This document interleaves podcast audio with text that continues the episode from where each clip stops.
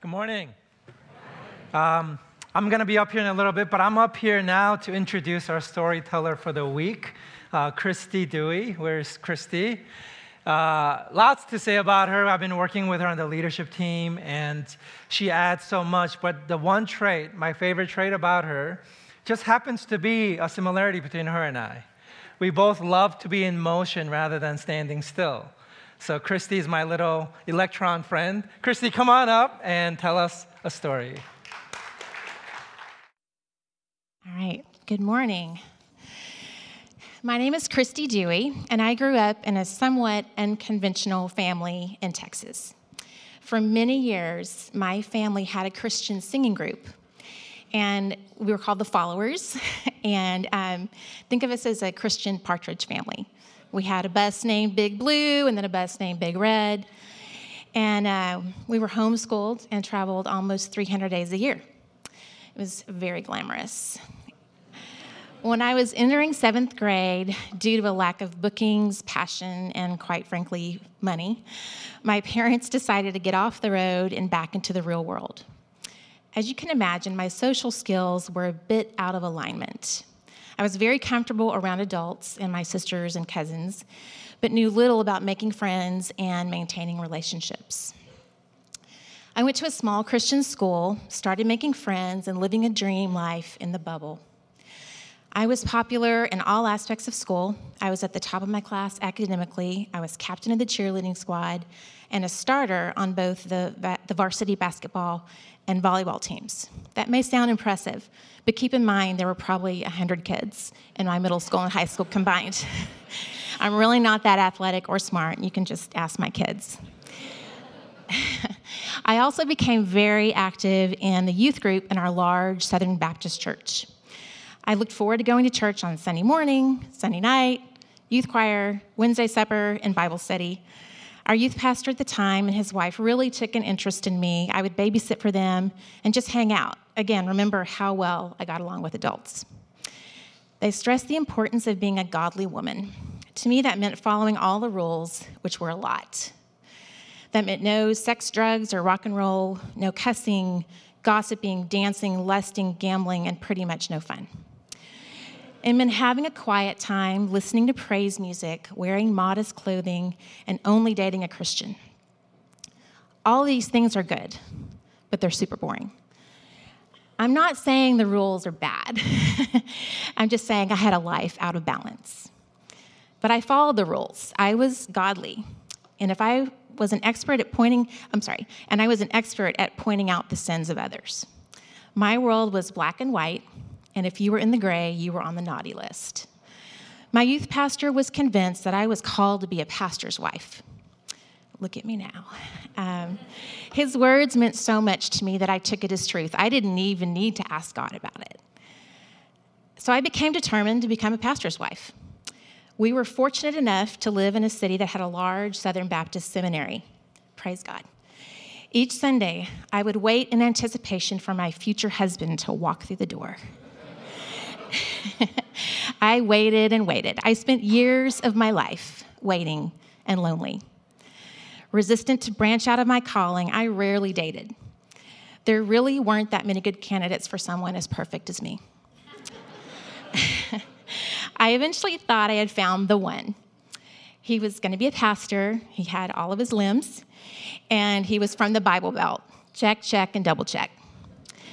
I immediately took on the role of submitter.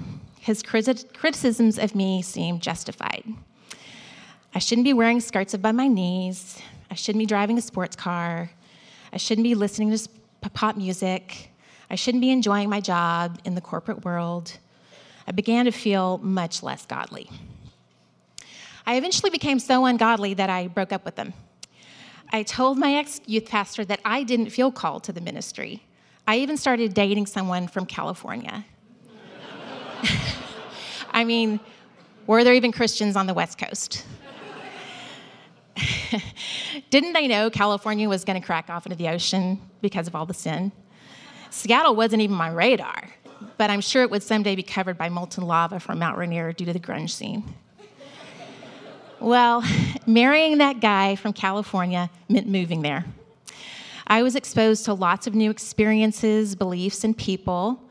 I met a lot of people who weren't born into Christianity but found the Lord later in life. I was inspired by how much in love they were with God. It was fresh. I grew into a better understanding of the fact that everyone is a sinner, even me, that the do's in life are just as important as the don'ts. I became more balanced, and I made a lot of apologies to friends from the past that were a different type of sinner than me. That guy, Brad, isn't here today, but he knows this story and helped me recover from being perfect.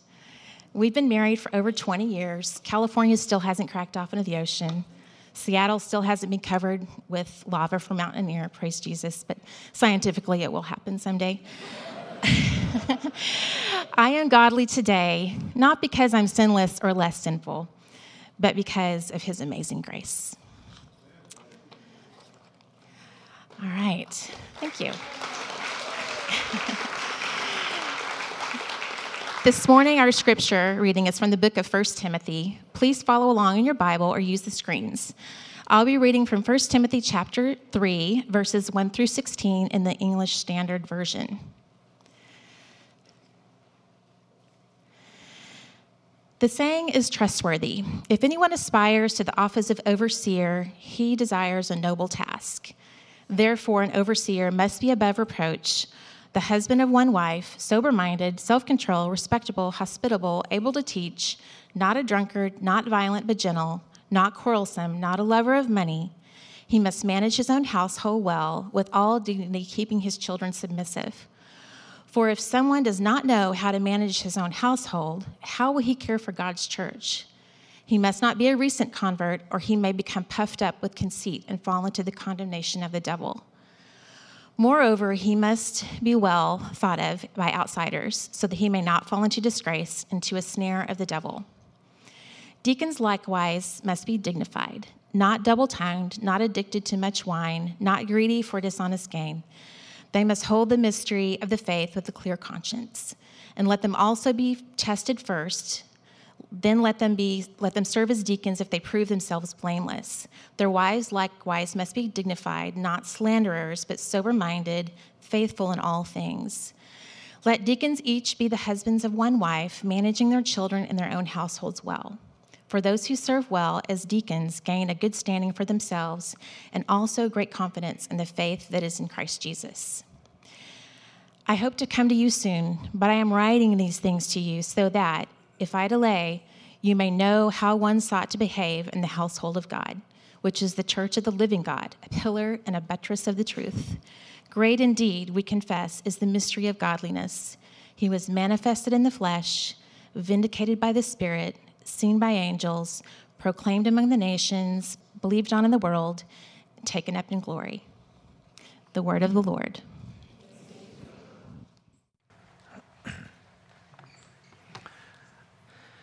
Again, my name is Peter. I am one of the pastors here, and we are continuing in our series in the book of First Timothy.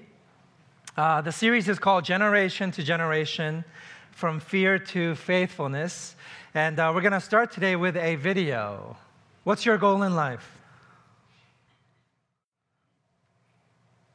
Notice not one person said they want to be godly.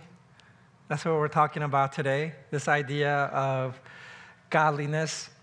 And my hope is by the end of it, godliness would make the list for some of you. I think it's a really good word that I've misunderstood for a large part of my life. And I want to, I think, help us to relate to this idea a little bit differently than before the sermon. Uh, Paul's final words, uh, in, recorded in the books of 1st and 2nd Timothy here, uh, one of the goals of these words is to pass on the leadership baton from one generation to the next. And here is Paul making sure, getting um, to a lower level a little bit and spelling out for Timothy what Paul thinks leaders in the church should look like.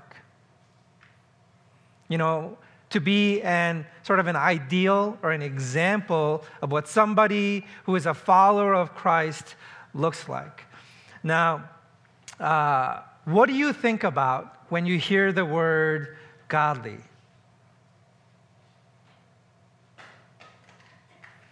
Who is godly to you? Can you think of a person who is godly that you would comfortably label godly? If reaction is information, pay attention to your own reaction in this. Uh, are you godly?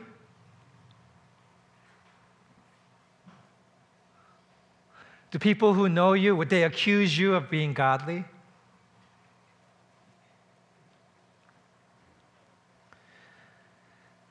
Paul, twice in this passage, says that this idea of being godly is mysterious. You know, and part of what that means is that the sum of the parts don't equal the whole you know, Paul lists these traits about overseers and deacons, and you add up all those traits, and what you end up with is not necessarily what Paul would identify as godly, because part of being godly is mysterious. It's a little bit hard to put our finger on, it's hard to deconstruct in this manner. A few things that Paul, uh, I think, teaches us. I'm not going to address all of it, but uh, there's, there's three big categories of things that Paul attributes to somebody who is godly. The first one that we learn is found in verse 1. And we learn that desiring something is okay. Now, this word desire and uh, Christian faith hasn't always uh, worked out well together in my understanding of Christianity. And, uh, you know, one idea that I've always thought about for leadership is the idea of reluctance, that we should be reluctant to be leaders. And yet, here, Paul says, uh, you know, actually, desiring to be a leader is a good thing. Because if you desire to be a leader, you're desiring a good thing. So, desiring that good thing is also a good thing. So, there's kind of a theology of desire that's baked into verse one year, and we're not going to go into it, but I just want to throw it out there for you to think about a little bit that your desire that's underneath your desire, underneath that desire, when you trace desire all the way back to its most basic form, you come to understand that God is the God of desires. That God's desire is for uh, us to have the desires of our hearts answered. This is what the Bible promises that He will give you the desires of your heart, not the shallow stuff you know, not the stuff you think you desire, but underneath all your desires, what's really at the base of it? And God wants to work with you on those desires. That God uses our desires to pull us forward and upward and out of uh, bad things into better things. So, desires are a powerful force uh, that God created and uses to guide us in our life. So, that's the first thing we see in verse 1. And then we see part two in this passage is verses 2 to 13. And I'm going to sum up the whole list of things for overseers and for deacons and say it this way Self leadership and fruit in, in somebody's life serve as key predictors of future performance. If you want to know how somebody is going to do in the unknown future, look at their known past.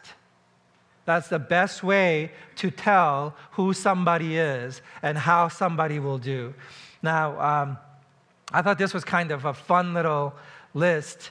The New York Times, April 2017, published an article, and the title itself is all you need to read on this article. The title is The Utter Uselessness of Job Interviews.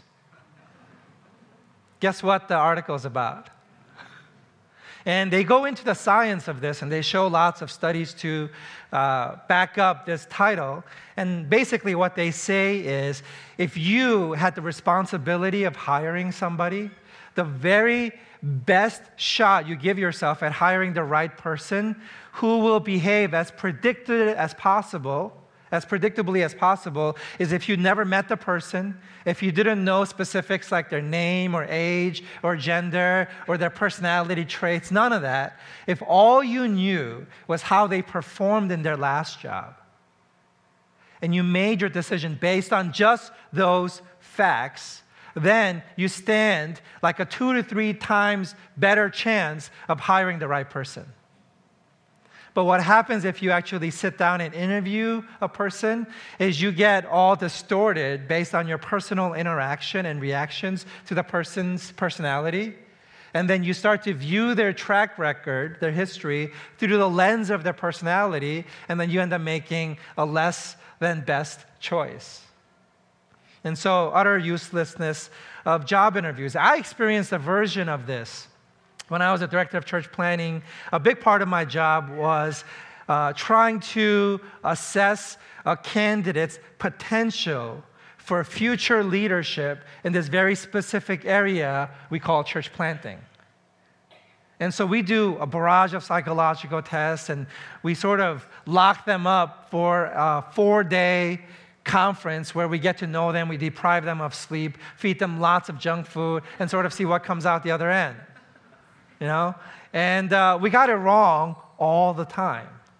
And my struggle was I always wanted to believe in people you know, see the potential in somebody. But here's a lesson I learned during those years the Bible, it never teaches us to look at the potential of a human being, but to look at the faithfulness of a person. So the Bible talks about this. You know, if they've been faithful with little, then you give them some more. Is what Jesus taught. Over and over again, a lot of his parables were this way. The way you know how somebody will be is by looking at how they have been. So it's not potential, but faithfulness is what we're supposed to look at. Because in reality, we're all made in God's image. We all have infinite potential. You really can be anything you want to be in theory.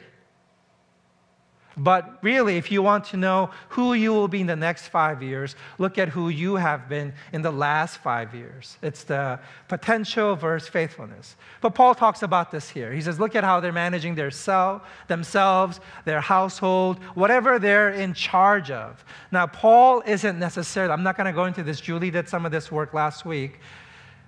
Paul isn't saying this is what men should be in charge of, as much as he's saying you're already in charge of it. This is what the cultural uh, expectations are of men. And so, if you are a man, you should do well in these areas that you're already given charge over, so that what you will be given charge over, you will do well in. And so there isn't as much theology on men's and women's roles baked into this passage as some claim there is. Okay, so this is highly contextual. And here Paul is just making the main point that if you're faithful with little, you can be trusted to be faithful with more. So that's the second body of teaching that Paul has for us. But the one that I want to spend most of our time on is in verses 14 to 16. And here is where Paul brings up the idea of mystery and how godliness is mysterious. And he's basically saying the sum of the parts don't equal the whole. That if you see somebody and they exhibit all of these traits, it doesn't necessarily mean that they are godly. Godliness is sort of a different thing. And if you are godly, you will exhibit these traits. But if you exhibit these traits, it doesn't mean that you are necessarily godly. Now, I say this in part because of my own personal experience growing up in the church. I saw a culture of legalism in the church that I grew up in. And it was very much about who you fronted yourself to be. And you had to present the image of managing or controlling or leading yourself and your family well. And so, no matter what was actually happening in the home, you couldn't present that uh, in the church. And because it was an immigrant church and because it was the place of social status as well, because immigrants didn't have social status in larger, broader society, church became really important. So there's sort of a heightened sense of uh, performance and image management that was happening. You know, it's almost like everybody was their own public, uh, you know, publicist as well. And so I began to grow weary and suspicious of how people presented themselves. They can look like, sound like, talk like they're presenting their, their themselves in a godly way, but I still felt some uh, part of me uh, intuited that that just wasn't quite it. Something was missing. There had to be more to godliness than kind of a well presented, suppressed version of your life story. That's what I felt. And uh, it's kind of a funny thing. Another way that I relate to this is you know, I've been in ministry, this is my 21st year, and I think for most of those years, I've gotten some version of this feedback, and the people who give me this feedback mean it as a compliment. And I take it as a compliment, but it's totally an insult. This is the comment that they make. And actually, if I may say, I forgot to ask Katie for permission, but she, to- she gave me this compliment slash insult about three weeks ago or four weeks ago. And uh, I totally took it as a compliment. She said, You know, Peter, I'm, I, have stepped up into this new role. And I, at first, there was an intimidation factor and leading worship. If you don't know Katie, she was the, um, uh, the our worship leader today. And, uh, you know, there was a kind of intimidation she experienced about it. You know, am I qualified? Am I equipped? Am I ready to be in front of people in a public role? And then here's a comment and compliment slash insult. She said, But you give me so much hope. and she thinks to herself, Well, if Peter can be a leader, who can't? Now, I've received this feedback my whole ministry career because nobody has ever pegged me as a pastor. Nobody ever said, There goes a pastor. He looks like a pastor, walks like a pastor, talks like a pastor, must be a pastor. Not once. Never has that ever happened. I'm a bit outside the box, you know, and often I doubt the, what's the word? The, the fit, the, uh, should I really maintain this tension? Is this worth it? But that's part of my own story. And, uh, you know, that's interesting. I totally agree uh, with all of you who have ever thought that or commented that to me. And will continue to into the years that I'm in ministry. Uh, but outwardly, I agree with you that I don't quite fit the bill. You know, I don't walk or talk or dress or look or act like a pastor. My interests aren't what pastors uh, should be interested in. I give you that. But internally, I feel more qualified than ever before. There's a kind of uh, Christ centeredness in my thinking. You know, I sense increasing humility and a sense of my own personal ambition sort of taking a back seat. I feel more uh, asking of a person rather than, you know, somebody with answers. I really do feel like I'm better with God's authority in my life. I really feel that my identity is more wrapped up in God's love for me and that being really all sufficient as opposed to who I am or how, you know, how well I perform. You know, and, and the fruit I count are different than the fruit I thought I would be counting. It's, it's been a fascinating inner journey, but outwardly, yes, I really shouldn't be a pastor. But take my word for it, inside, I kind of feel more like a pastor. But you know, you can, you're entitled and you're right, correct in your opinions. Uh, at the end, at the end of this passage, uh, Paul rather than giving himself or Timothy or another leader in the church as an example, he says godliness is mysterious. And the lone example he gives is the example of Jesus Christ and Jesus' life narrative. You know, here's what Jesus' life looked like. And this really is the only example of godliness I want to give you. And because there's a kind of mystery and paradox in his life story.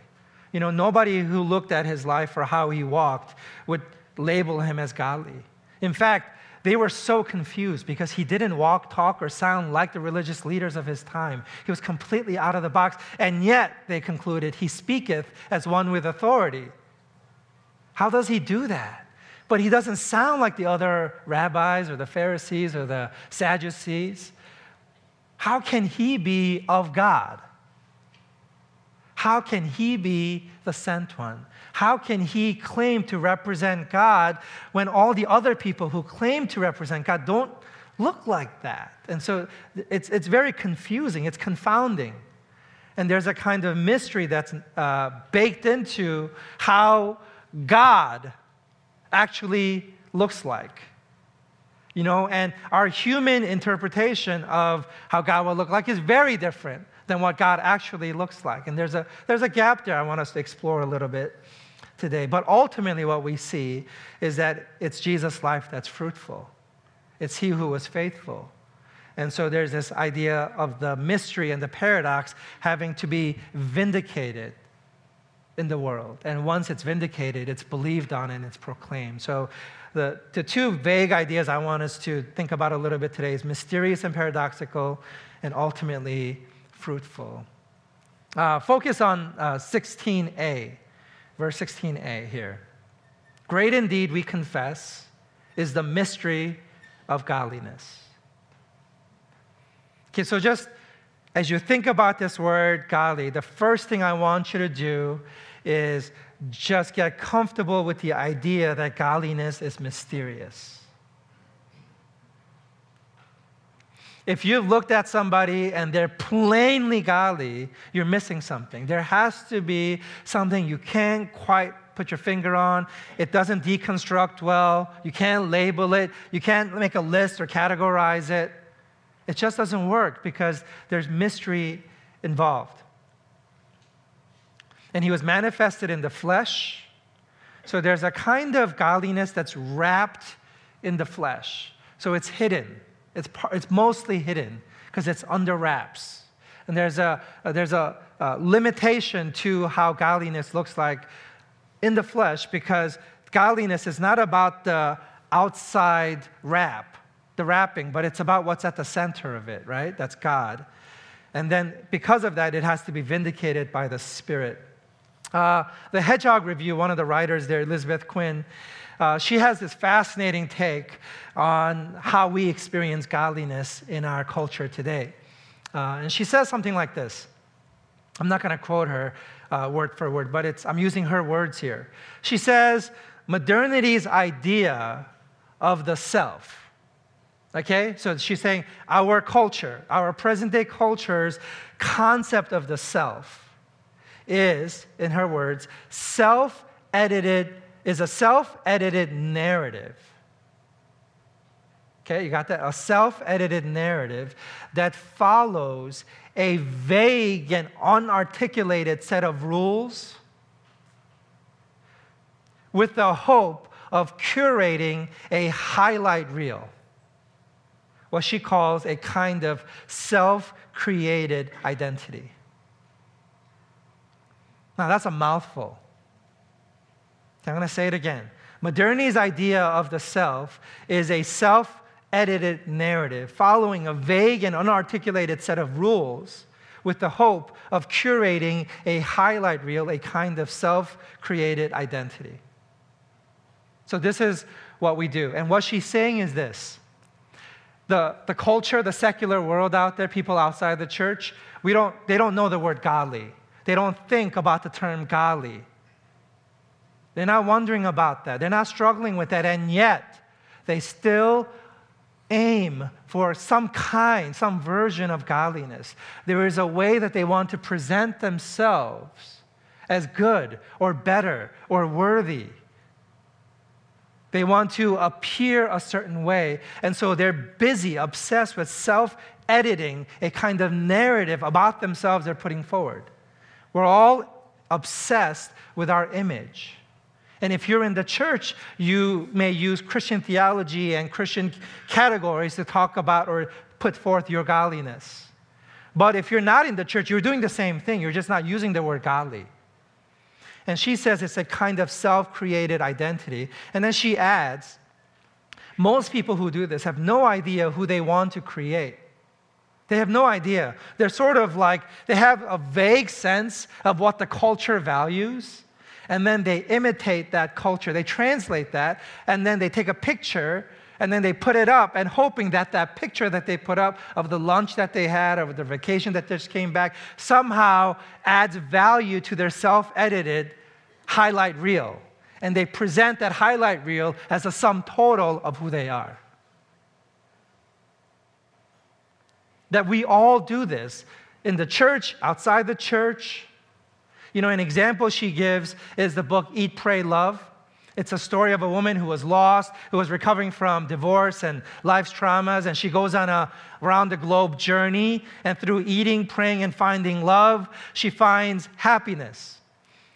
And then um, Elizabeth Quinn says this happiness in this book is the consequence of personal effort. You fight for it, strive for it, insist upon it, and sometimes even travel around the world looking for it. You have to participate relentlessly in the manifestations of your own blessings. And once you have achieved a state of happiness, you must never ever become lax about maintaining it. You must make a mighty effort to keep swimming upward into that happiness forever so that you can achieve a kind of subjective sovereignty.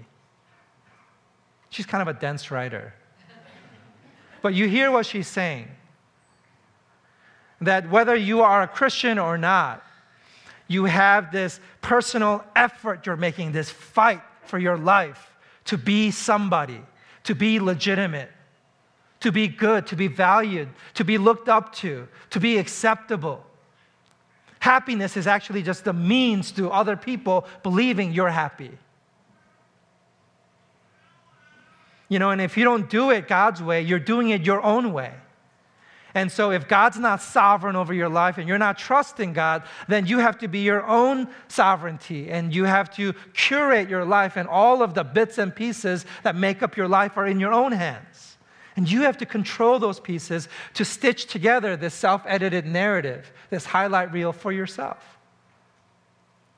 And so, one of the things that I am appreciating in this passage is that whether you're a Christian or not, whether you use the word or not, you all, all of us, we want to be godly.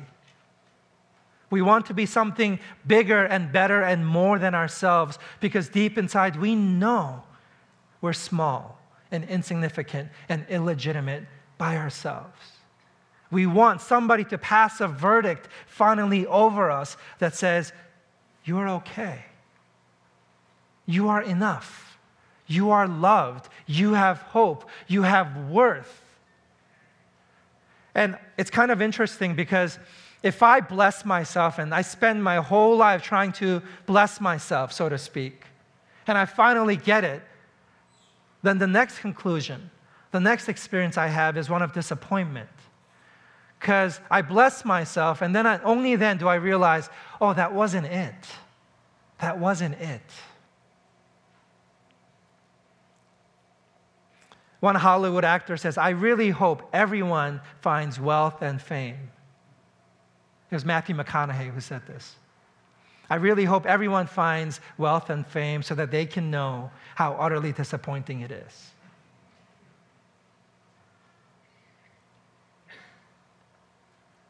I think all of us were looking for God to bless us, for God to put His creator hand on us and say, You are my child. My love to you has nothing to do with your loveliness. I love you because I'm loving, and I'm proud of you because I made you. In fact, you've done everything contrary. But I will wash you, I will cleanse you, I will redeem your life. I am for you and not against you. I will not judge you, I will save you. I think that's what we're longing for. The alternative to true godliness is a life sentence of combat with all the other crazies out there.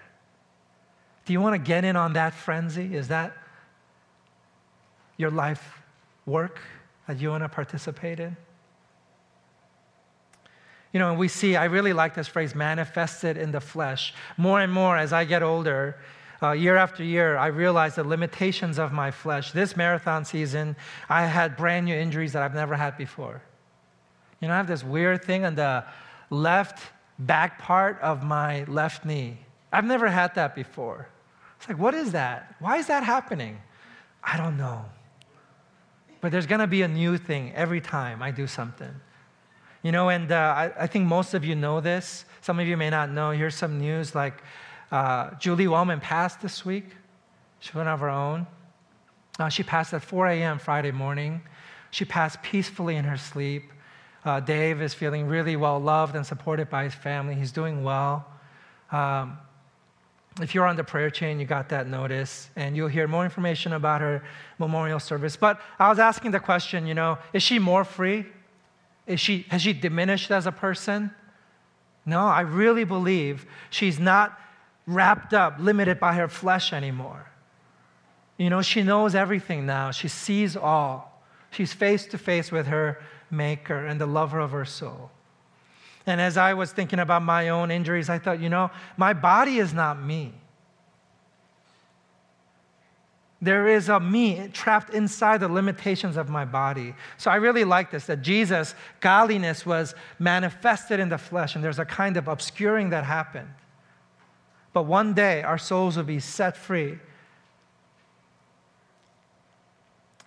And you know, when, uh, when godliness God in me is wrapped up, limited by the flesh, there's a kind of paradox that emerges.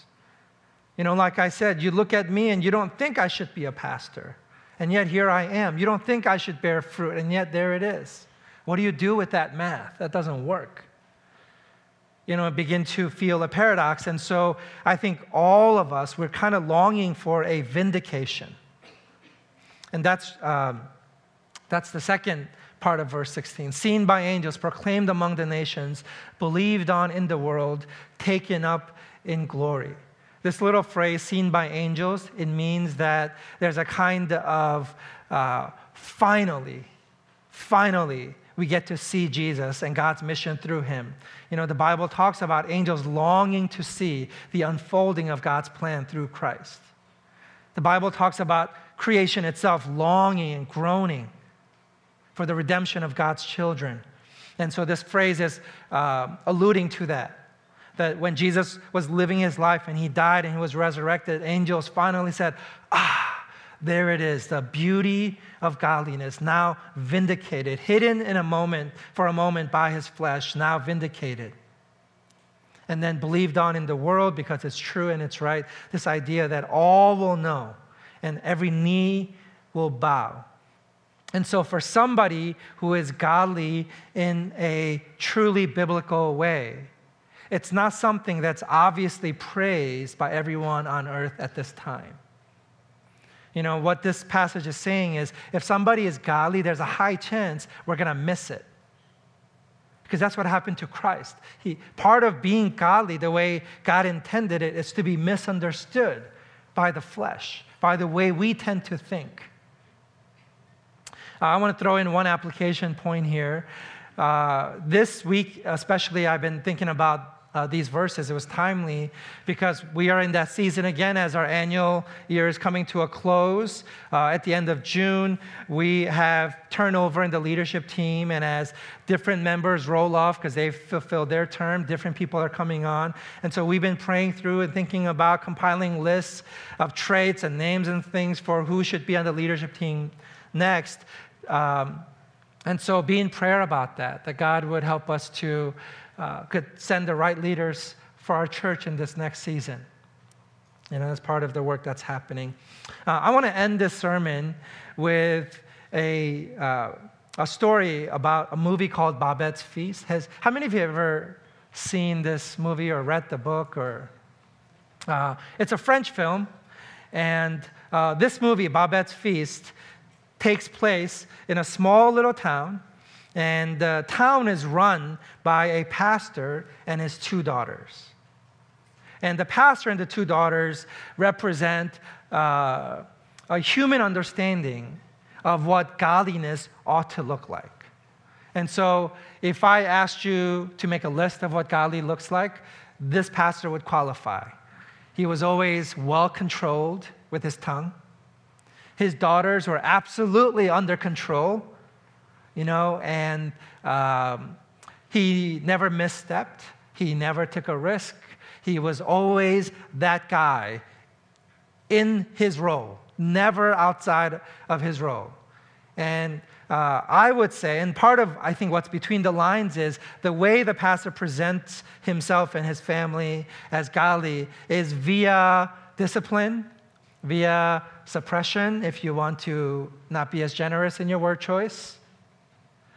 And it's a kind of dull, boring life. And I don't think you would want to imitate this pastor if you want to have fun.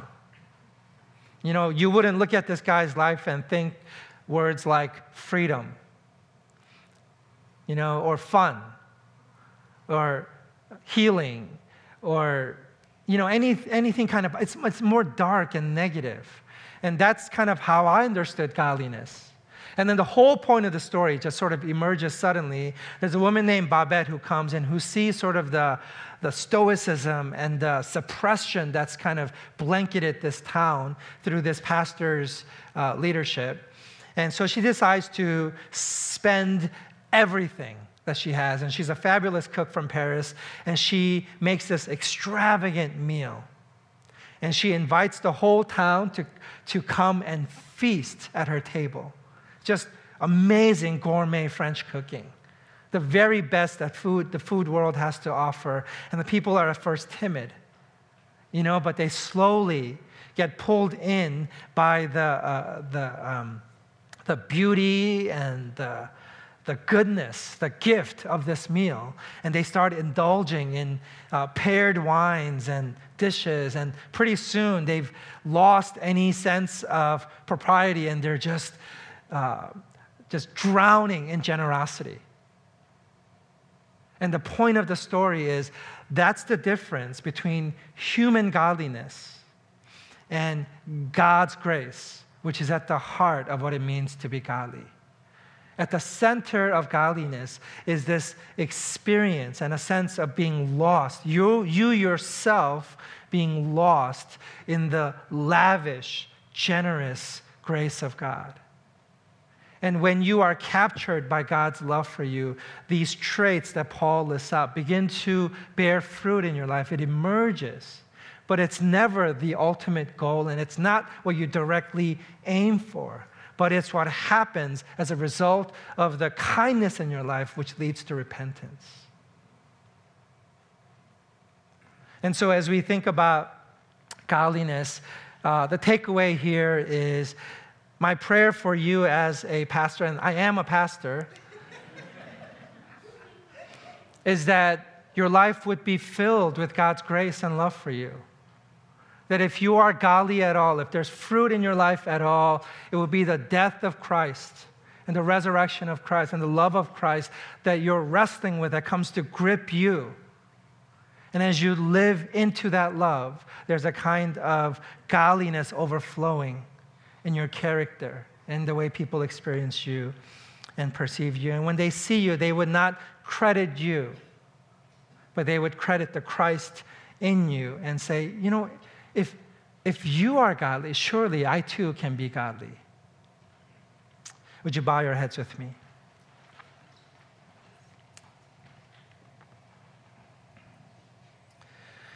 God, we need. Um, God in us to be able to accurately understand a list like this for overseers and deacons. It's too easy to take it and just mess it up with our human nature, our unredeemed minds. So, God, before any of these traits uh, become desirable to us, I pray that you would be in us, that we would decrease and you would increase.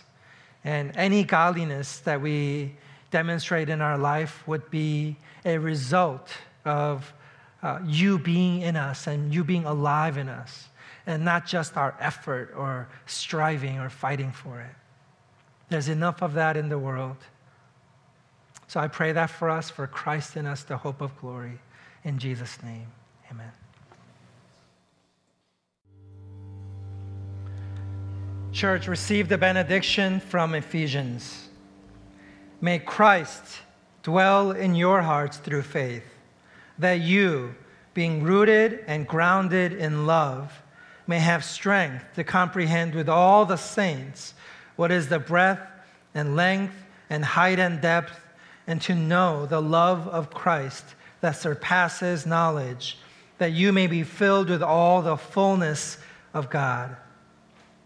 Now, to him who is able to do far more abundantly than all that we ask or think, according to the power at work within us, To him be glory in the church and in Christ Jesus throughout all generations, forever and ever. Amen. Church, go in peace. Have a great week. Take care.